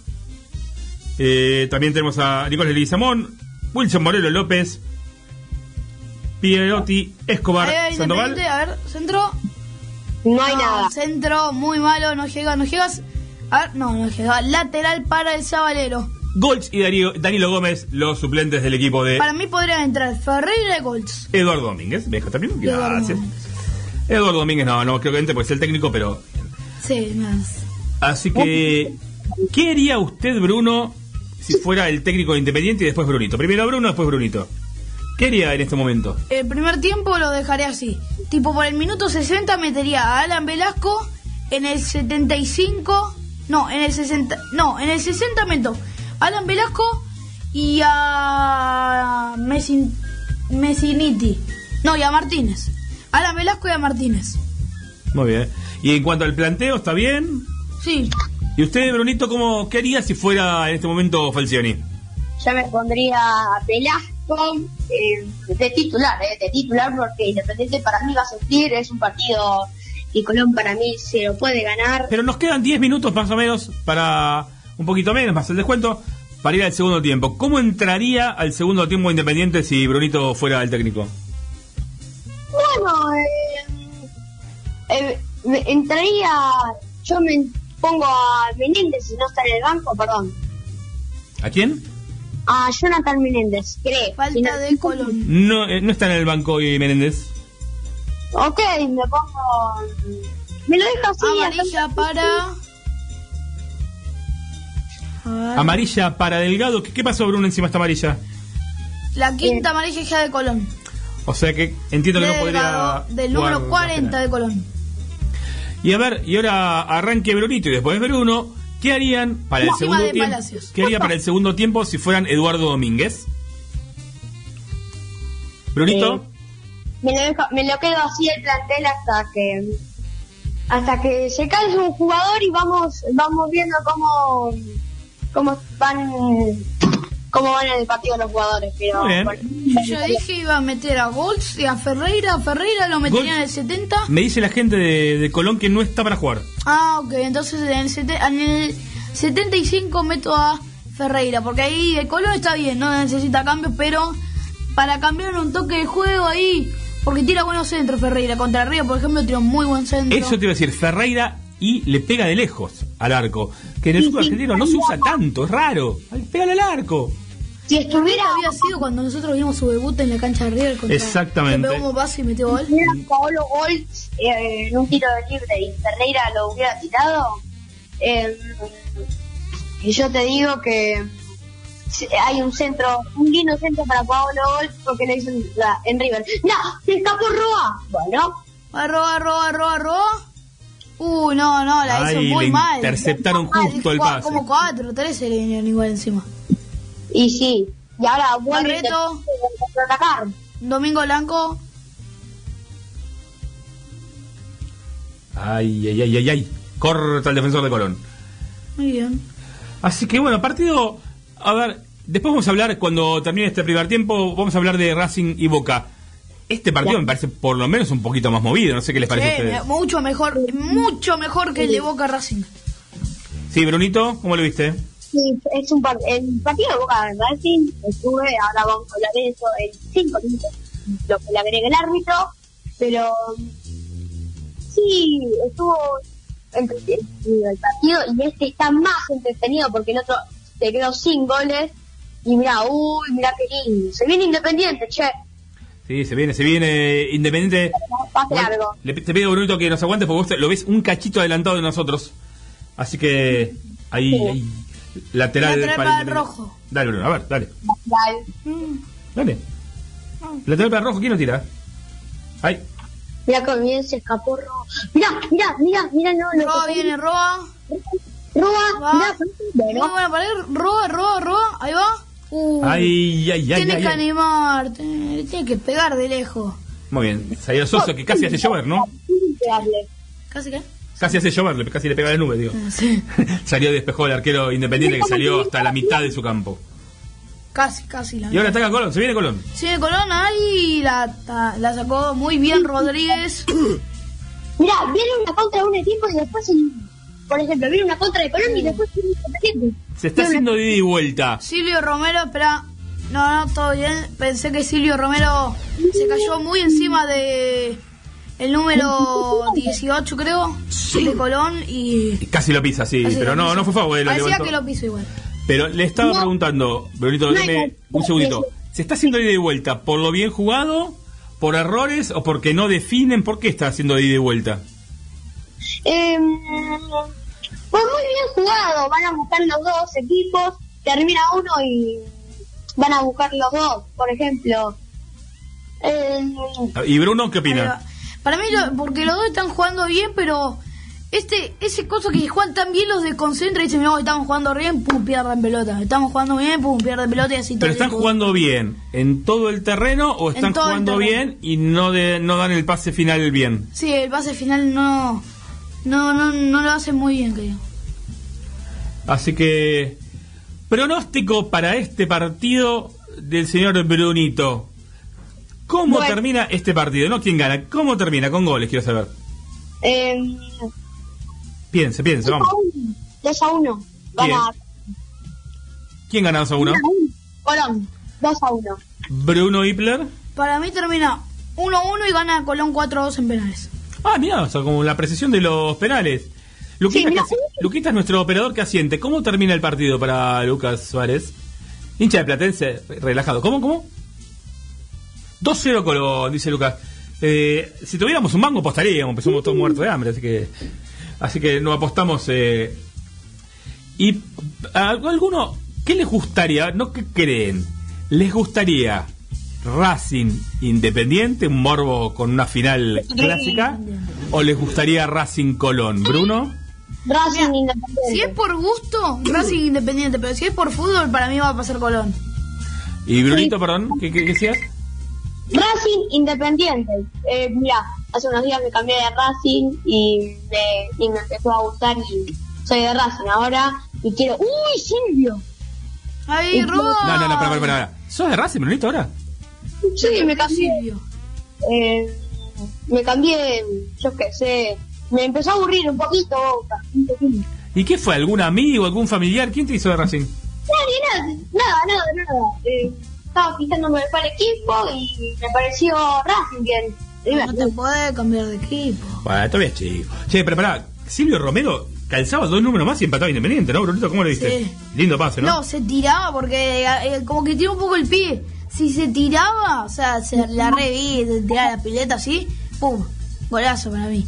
O por lo menos iba a parecer como que más oportunidad de gol. Encima mira, como, no, no llega Leto. La revancha Silvio con Roa. Mira. Roa. Gracias, Bruno. A ver, roba, roba, roba. Y no llegó. Se la taparon a Silvio. Ustedes ya veía el balón en sus pies. Lertora justito, ¿eh? Porque si le llega a Silvio Romero, estaba Sí, parado Lertora para mí no lo en el punto del penal.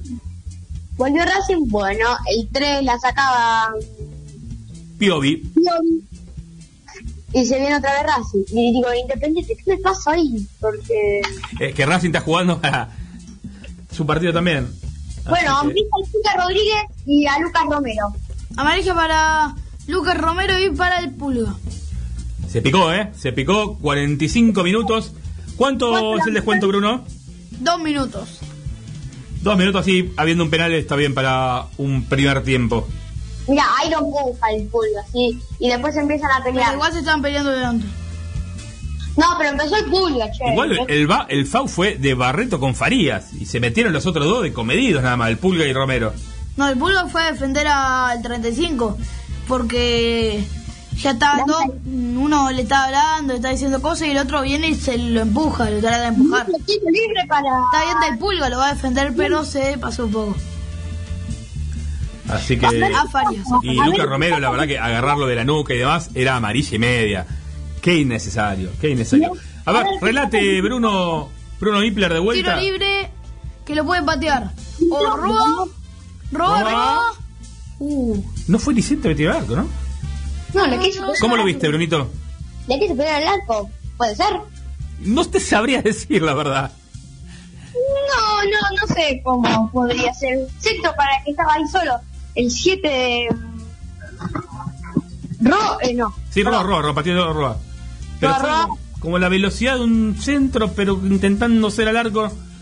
Me parece que ahí, Algo así, algo así. ahí va más o fierrazo o a colocar, no, no, no tan llovida. 30 segundos para que termine el primer tiempo. Mira, cabezó Silvio. Quiere, quiere, quiere ponerse en partido. Palacios, no se lo sacan. Ahora, termina el primer tiempo, le voy a pedir a Luquita que ponga un poquito de ese tema musical que tenemos, que le va a gustar a los chicos, que tiene que ver con el fútbol, es de Bizarrap. ¿sí? Un poquito y vamos a hablar de, de lo que dejó Racing Boca. Y ahí va, mientras va quedando de fondo. Ahora, termina el primer Ya tiempo. sí, está- Terminó. ya se va a terminar el primer tiempo. 47 cumplido el tiempo, se terminó la primera mitad. Independiente Colón, bueno, le agregó 10 segundos más capaz. Y mira, y ahora se viene Colón, la última del partido. Del primer tiempo. A ver, Bruno. Mira, mira, mira, mira, centro, Uh, centro. jugada de Colón, jugada peligrosa. No, no pudo. Oh, la. Sosa se quedó en la mano de Sosa la pelota. Sí, terminó la primera Se mitad. fue Lobón, sí se fue el primer tiempo. Y aquí estamos, mientras escuchábamos a Bizarrap, Trueno y Acro con jugador del año. Vamos a comentar, ahora que terminó el primer Recién me tiempo. di cuenta que esta era la canción de. ¿Viste? Recién, recién me di cuenta. ¿La sabías que Bizarrap mira, hizo ese tema? Está bueno. Eh, Brunito, Bruno, ¿estás ahí, Brunito? ¿Lo tenemos a Brunito en línea o se nos cortó? Bruno, mientras contame el partido de hoy, Racing Independiente. Bueno, me entendiste, Racing Boca. Dale. Ahí está. No, no tenemos nada que decir ni del primer tiempo ni del segundo. Nada, lo único que vi yo fue dos jugadas muy mufa, digo muy morfi así, muy de morfi de Tevez, que fue la primera que tenía dos jugadores y casi libres, pero pegó un bombazo, no sé, se fue a la mierda. Pero no, no, no fue ni buena jugada. Y el tiro libre, te lo acepto, fue buena. La, la, la, aprovechó, aprovechó que podía tirar, tenía un espacio, pero también hay que hacer pase, hay que hacer centro, están todos los jugadores ahí. ahí. Bien, Brunito, ¿vos cómo lo viste? A ver, vamos a ver un poquito de situación. Racing perdía a dos jugadores clave, quizás sus dos mejores Arias. jugadores, que eran eh, Arias Arias y, y los dos chilenos, Jimena. Brunito, Porque ¿cómo vi- preparando para la Copa América. Muy bien, sí, la verdad. Y que- ahora, ahora vamos a hablar de. Para, ahora vamos a hablar de Copa América, es una cosa increíble. Sí, ya lo va a decir Bruno, pero. Brunito, ¿cómo viste el partido Racing Independiente en los 90 minutos? ¿Qué pasó? Contame. ¿Viste? Racing Independiente, porque Ah, Otra vez, le tengo Racing Independiente, Racing Boca, perdón. eh, tuvo, tuvo un partido bastante parejo. Eh, Por lo malo. sí, sí, sí. Eh, pero estuvo muy aburrido. Che, acá Maxi Nardi, eh, medio interesado, dice que hoy gana 2 a 1 Independiente. Bueno, vamos a, a ver qué, qué pasa. Eh, Maxi Nardi, nuestro productor. Así que para el partido fue malísimo, ¿no? Sí, los penales fueron buenísimos, eso sí. Racing fue a, eso, fue a eso, digamos. Me parece que Racing se sabía inferior, ¿no? Y por eso Racing jugó sin 9 casi. No, no, no sé cómo pretendía atacar, cosa que no hizo. Por lo menos tenían cambios, aprovechen eso. Sí, pará. Y Boca, algo debe pasar con Cardona. Porque, a ver, lo poquito de fútbol que hacía hoy en Boca lo tenía Cardona y salió. Algunos Porque, dicen, por lesión, por casi lesión. lesión no. Cansancio puede ser, pero era todo lo que No, había. no, ta- tenía un hielo en la pierna, ¿sabes qué le No lesión, pero un dolor que le iba, que le que lo tenía por un lado. Así que bueno, Hielo, se fue al banco con hielo. Y nos quedan cuatro minutos. Así que, en los penales. Arranca, Bruno, ¿qué pasó? Tevez, Tevez, no fue, yo dije no, golazo ahí, o tipo la esquina, la al travesaño arriba. No, no, abajo, un poco abajo al costado, casi al medio. Fue, no, ¿Pero dónde le pegó, Brunito? al travesaño. La reventó. eh, y nada, no, fue siempre corriendo de atrás Boca porque arregló el primer penal, nunca se pudo poner a tiro. Y Eh, le dio pena Tevez cuando lo ahorró. Y bueno, y al final, el Chila Gómez, que entró como pidiendo permiso, que no es un chico, si tiene 25 años el Chila, terminó atajando un penal y. Igual parecía arquerito. Parecía chico. Pero no, no es, no es inferior, eh, 22 sí, es inferior, digo, pero ya, ya está más grande. Para, ¿quién se.? Vamos a dejarlo. ¿A Bruno? Bruno, Sí. Bruno, no, eh, usted es Brunito. Acá Bruno me va a contar. Copa América dijimos. Bruno, ¿qué pasó con la Copa Un América? quilombo. Sacaron a Colombia sede. Está bien, tienen COVID, sí. Pueden, pueden Y algunos problemas. mm, Y problemas civiles, políticos. Sí. Que eso lo pueden investigar en otro lugar, acá no. Sí. Ah. Eh, y en Argentina también está bien. Cambiaron, el- la sacaron a Argentina de sede. Todo el mundo quería que Argentina sea sede, obviamente, pero bueno, el COVID, todo eso. Argentina está con mucho COVID. Pero bueno. Y, no, o sea, saca, Brasil- saca Argentina, pero no metas a Brasil. El año pasado de ser como un país que estaba ah, bien, eh, 150 casos, pum, pegó un salto Así tremendo. que está bien que no se juegue en Argentina, es lógico. En un momento se decía Miami porque se podía llegar a jugar con público. Pero la Conmebol ahora no quiere. Se- te lleva un partido de Madrid, pero este que había que llevarlo afuera no quiere.